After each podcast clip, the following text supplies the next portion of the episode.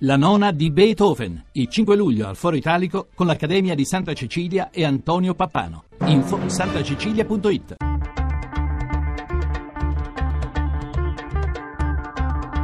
Bianco e nero.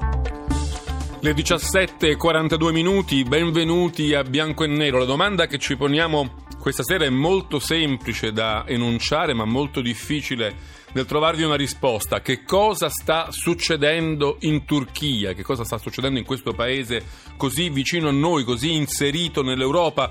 Una fila interminabile di attentati, quasi uno al mese nell'ultimo periodo, tutti terribili, tutti sanguinosi. L'ultimo ieri all'aeroporto di Istanbul, l'aeroporto Ataturk, 41 morti e moltissimi feriti. Che cosa sta succedendo in Turchia? Perché è finita così duramente? nel mirino del terrorismo internazionale. E quale terrorismo internazionale? Quello del califfo, quello di ISIS, quello curdo, quello del PKK? Perché la Turchia si sta rivelando un paese così esposto e così fragile al terrorismo, centra nei suoi rapporti difficili con la Russia, la sua nuova fase di eh, pacificazione, di accordo con Israele, insomma gli elementi geopolitici, militari, eh, geografici sono molti. Noi cercheremo di dipanarli per cercare di capire appunto che cosa succede in Turchia, quel paese dove fino a qualche tempo fa sembrava normale, desiderabile, meraviglioso andare in vacanza a Istanbul, al mare, ovunque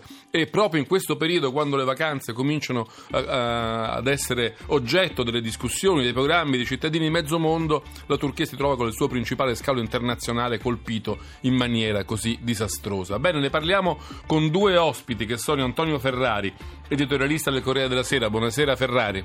Buonasera a voi. E con Carlo Panella, giornalista e scrittore. Buonasera Carlo Panella. Buonasera. Bene, cominciamo subito. Prima le domande che abbiamo un po' frettolosamente accumulato in questa breve introduzione ce le spiega meglio Valeria Donofrio nella sua scheda.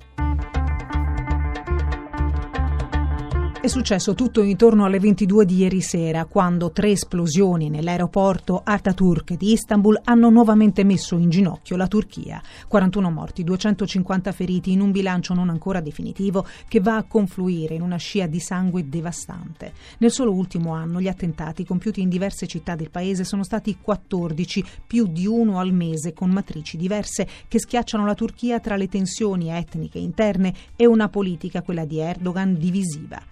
Il presidente turco sembra infatti scontare innanzitutto una posizione geografica scomoda che pone il paese a contatto diretto per quasi mille chilometri con la Siria, ormai devastata da cinque anni di sanguinosissimi conflitti interni, ma anche la scelta di aver fornito basi e munizioni ai ribelli siriani, nella speranza che questo potesse aiutarli a rovesciare il regime di Bashar al-Assad a lui inviso. Sembra non ci siano più dubbi sul fatto che estremisti di Al-Qaeda e dell'ISIS negli anni abbiano ricevuto ricevuto appoggio da Erdogan, persino cure mediche e che dal paese gli stessi abbiano transitato agevolmente, tanto che la Turchia è stata ribattezzata l'autostrada del Jihad. Una scelta, quella del Presidente, che sotto le pressioni europee è stata parzialmente corretta, ma che continua a mietere effetti.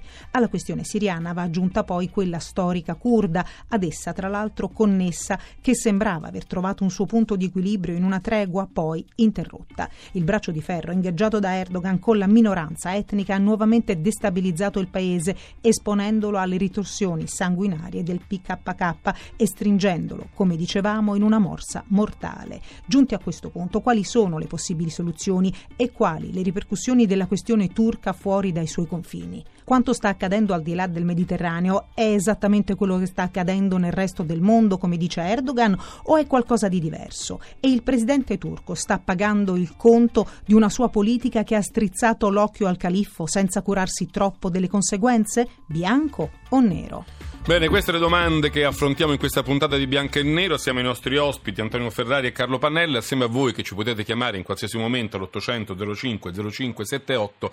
E vorrei andare subito da Carlo Pannella per chiedergli questo, è una delle questioni sollevate nella scheda di Valeria Donofrio. Quello che sta accadendo in Turchia, Erdogan lo ha detto oggi molto chiaramente, è la stessa che cosa che succede nel resto dell'Occidente. Erdogan ha detto non fate errori, per le organizzazioni terroristiche non c'è nessuna differenza tra Istanbul e Londra tra Ankara e Berlino, tra Izmir e Chicago, tra Antalya e Roma. È così o c'è qualche differenza, Panella?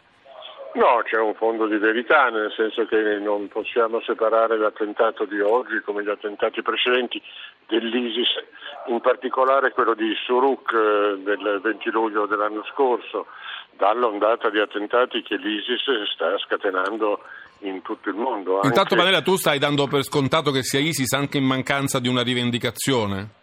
Ma le rivendicazioni nei fatti di jihadismo sono assolutamente rare, a volte ci sono, a volte no, ma la tipologia di questo attentato è ben diversa da quella del PKK che hanno usato sempre delle bombe esplosive o un singolo doppio, o doppio kamikaze. Questo è un comando, pare composto da sette persone e il tipo di meccanica dei fatti porta, come dicono tra l'altro per quel poco che dicono le autorità turche, a pensare, a pensare all'ISIS. Il PKK in questo momento non avrebbe molto interesse a colpire obiettivi così indistinti, ci sono molti stranieri tra, tra, le, tra le, vittime, ha sempre colpito negli ultimi tempi degli obiettivi turchi precisi, eh, sia quando è intervenuta ad Ankara che quando è intervenuta a, con i suoi attentati in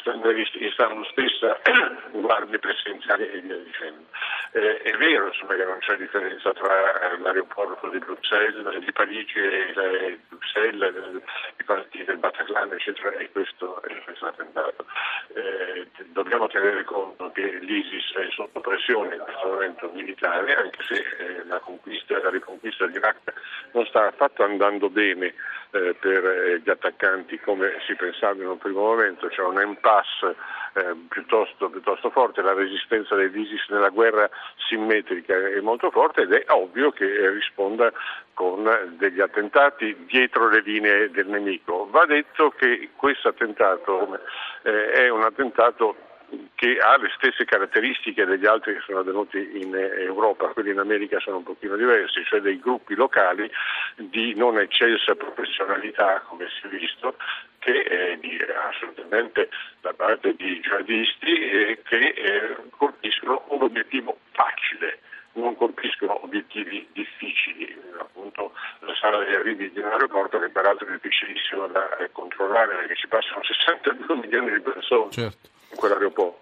Pannella, ti, ti, fermo un momento perché volevo inserire subito anche l'opinione e il punto di vista di Antonio Ferrari, eh, il quale tra altri analisti oggi mette in relazione quanto è accaduto in Turchia con alcuni diciamo, eh, accadimenti di carattere geopolitico che la Turchia sta passando, cioè in particolare una sorta di appeasement, di, di, di nuova diciamo, di, di, riduzione delle tensioni con la Russia e anche invece di una mano tesa con Israele dopo eh, molti anni eh, anche lì di attriti molto forti.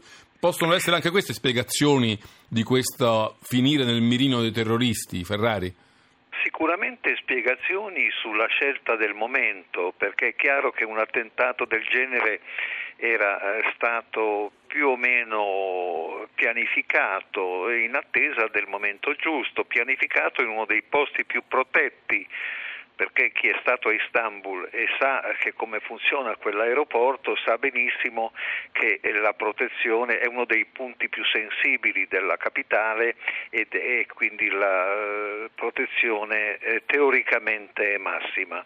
Ora, io penso che eh, sì, eh, cioè da una parte ci sia una voglia di vendetta, una voglia di vendetta dell'ISIS nei confronti di Erdogan concordo con quanto ha detto Panella che l'ISIS eh, sta colpendo, sta cercando di colpire nelle varie località e quindi è abbastanza scontato che Istanbul possa valere qualsiasi altra città del mondo, con una complicazione però che mentre in Belgio e in Francia mh, mm, eh, c'è eh, diciamo, questa componente delle periferie, della eh, mancata integrazione e anche di una disattenzione, penso soprattutto al Belgio, paese che conosco abbastanza bene anche per ragioni familiari, eh, beh, eh, devo dire che Istanbul c'è qualcosa di più, qualcosa di più legato appunto all'ambiguità di Erdogan.